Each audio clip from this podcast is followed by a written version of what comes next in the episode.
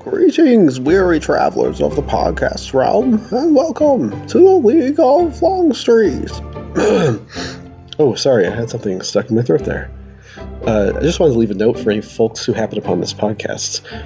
I DM this 5e campaign for a group of four friends from college and grad school. I've been recording the sessions the whole time so we can all like relive the adventure later on, but initially I couldn't keep up with editing and publishing in real time during the first story arc. By the time the PCs reached Arc 2, which I'm calling Season 2 here, I'd gotten a lot faster, so those are all up to date. So for now, I'm going to be intermittently posting Season 1 episodes as we go along through Season 2. Uh, eventually, everything will be fully caught up, and I'll just remove this message. Just didn't want anybody to be confused by the timeline if they happen upon this thing. Do feel free to start with Season 2. It can pretty much stand on its own since it kicks off early on uh, with us all building a new setting together through the Quiet Year tabletop game uh, and, and you'll, you'll get to know the PCs pretty quick. But if you do want the full backstory, just come back when season one is caught up.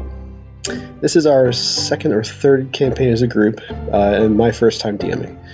The campaign is based around the official module Storm King's Thunder, although the story does go off the rails a bit after Nightstone.